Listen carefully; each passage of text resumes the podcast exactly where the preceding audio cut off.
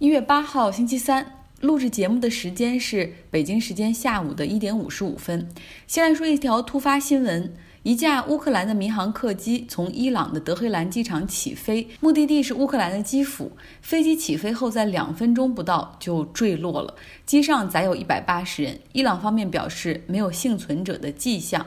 这是一架波音七三七飞机。目前还没有证据表明到底飞机坠落是自身机身故障，还是伊朗与美国对峙，军方火力误伤平民客机。相信在接下来几个小时会有更详细的跟进报道。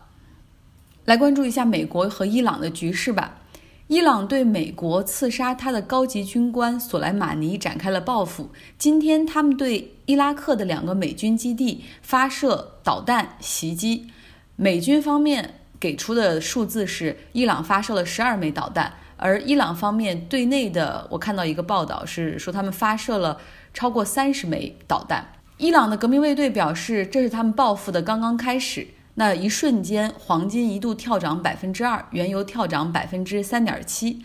美军早就有准备，所以没有伤亡情况。目前基地受损的情况也还在评估之中。外界都在等特朗普的决定，因为此前特朗普说过，如果伊朗胆敢报复的话，他会立刻下令对伊朗展开攻击。有五十二个伊朗境内的地方，美国可以精准打击，其中也包括代表着伊朗文明的地点。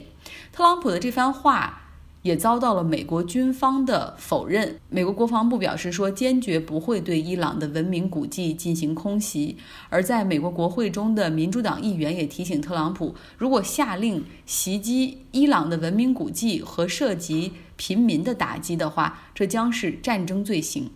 美国和伊朗的局势很多都在变化之中，这个 dynamic。局势的动态环环相扣，所以接下来是一个时间线上，大家可以看到两边的一些变化。在伊朗袭击完美军基地之后，白宫的表态是我们注意到了袭击，特朗普总统也会随时监控情况。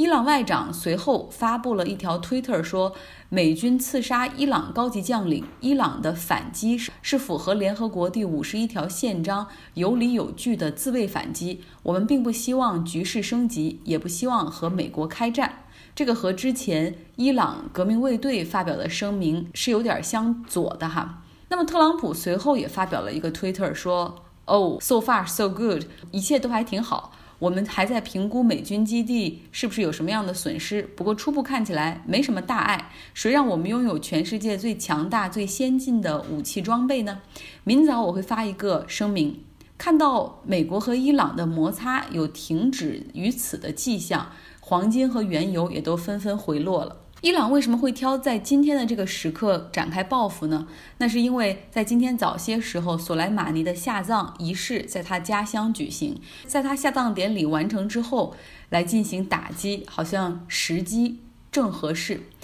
但是呢，不得不说，索莱马尼下葬在他家乡发生的纪念现场出现了踩踏事件。据 BBC 报道说，这个有五十人丧生，二百多人受伤。伊朗人可以说沉浸在悲痛之中，而美国方面呢？美国国防部则表示说，他们有足够的证据可以证明索莱马尼正在策划针对美国美军基地和美国使馆的袭击。同时指出，索莱马尼在过去二十多年里一直鼓励伊朗的一些小弟针对美国进行恐怖袭击，他手上沾着成百上千美国军人的血，同时他也是叙利亚。人民的敌人，黎巴嫩人民的敌人，因为他所扶持的当地武装帮助阿萨德政权，同时也支持真主党。来看一下美国盟友们的动态，北约现在暂停了在伊拉克帮助当地军队的训练，用直升机火速将北约的士兵转移到了安全地区，比如说加拿大的士兵转移到了科威特，德国的士兵转移到了约旦和科威特。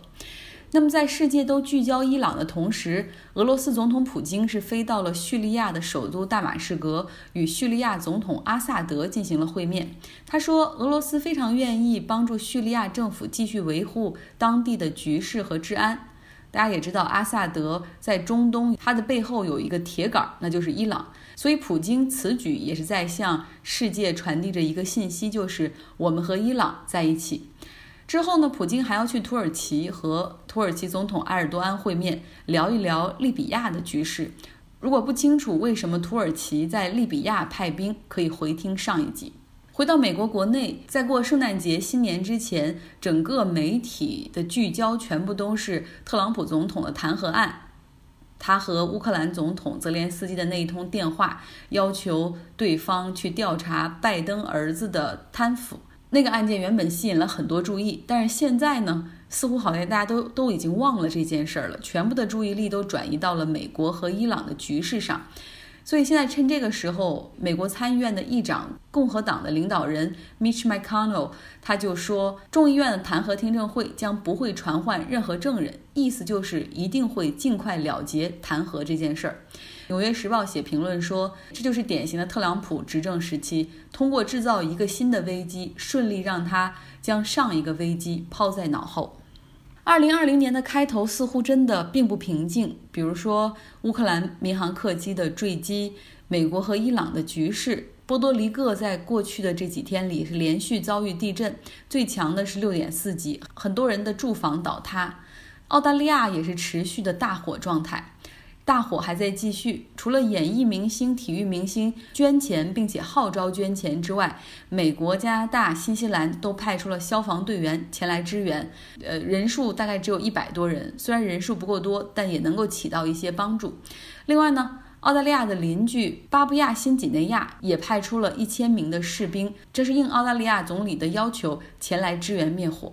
来关注好莱坞的制片大亨哈维·韦恩斯坦在洛杉矶被起诉了，涉嫌性侵和强奸罪。那么，几乎在同一天，他在纽约的当地法庭出庭受审，也是同样的罪名。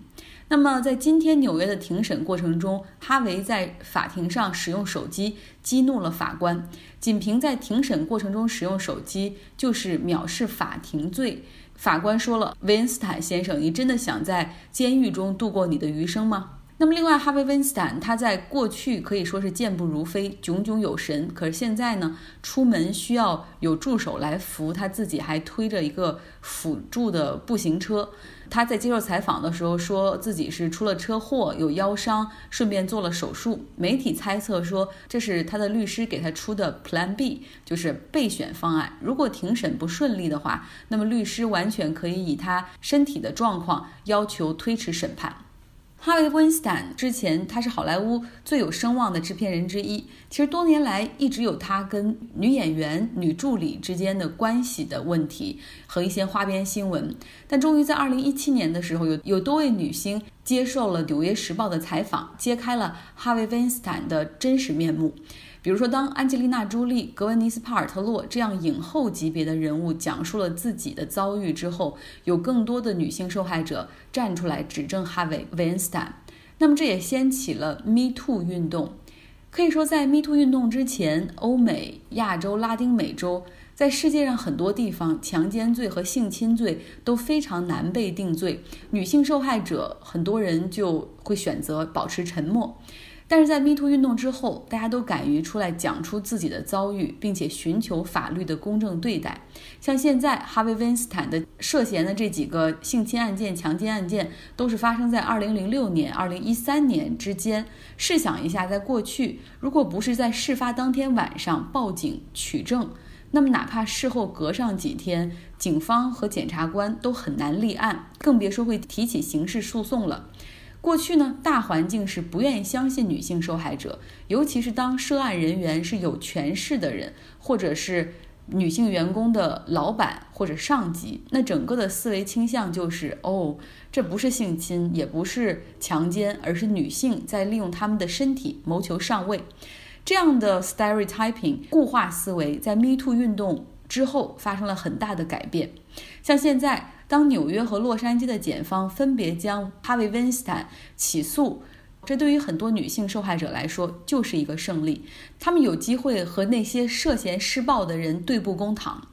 如果大家有兴趣想了解更多关于 Me Too 运动给整个社会带来的变化，包括在性侵和性骚扰的过程中位居高位的一方和受侵犯的一方，他们的感受是有多么的不同，包括像哈维·温斯坦所说的，他说几个案件的女性受害者在他看来都是自愿的，但是当时从这些女性的情况来说，更多的是恐惧和不知所措，所以。大家想了解社会变化和这种心理上的对比的话，可以去看苹果 Apple TV 所制作的一个美剧，叫做《Morning Show》，它是威瑟斯彭和 Jennifer Aniston 一起来主演的早间新闻。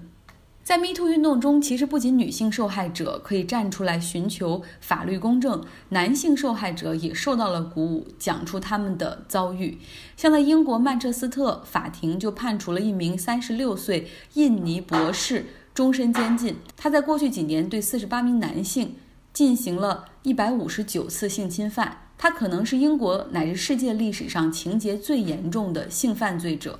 他的名字叫做 Sinaga。他的公寓在曼彻斯特市中心的 Gay Village，经常在午夜出门去酒吧前去捡那些醉酒的男子，然后将他们带回自己的公寓，继续灌酒或者施以迷药，之后来进行性侵或者强奸，并且拍摄整个视频过程。当有受害者出来指证的时候，Sinaga 他在2017年的时候被捕。他被捕之后，有更多的受害者站出来报警。那么，在庭审和判决以及媒体报道之后，有更多的受害者站出来。其实，大家试想一下，如果在第一例、第二例，甚至有第十个受害者的时候，就能够出来报警的话，指证他，早些将他绳之以法，可以避免多少无辜的人受到他的侵犯呢？今天的节目就是这样，祝大家下班路上一路畅通。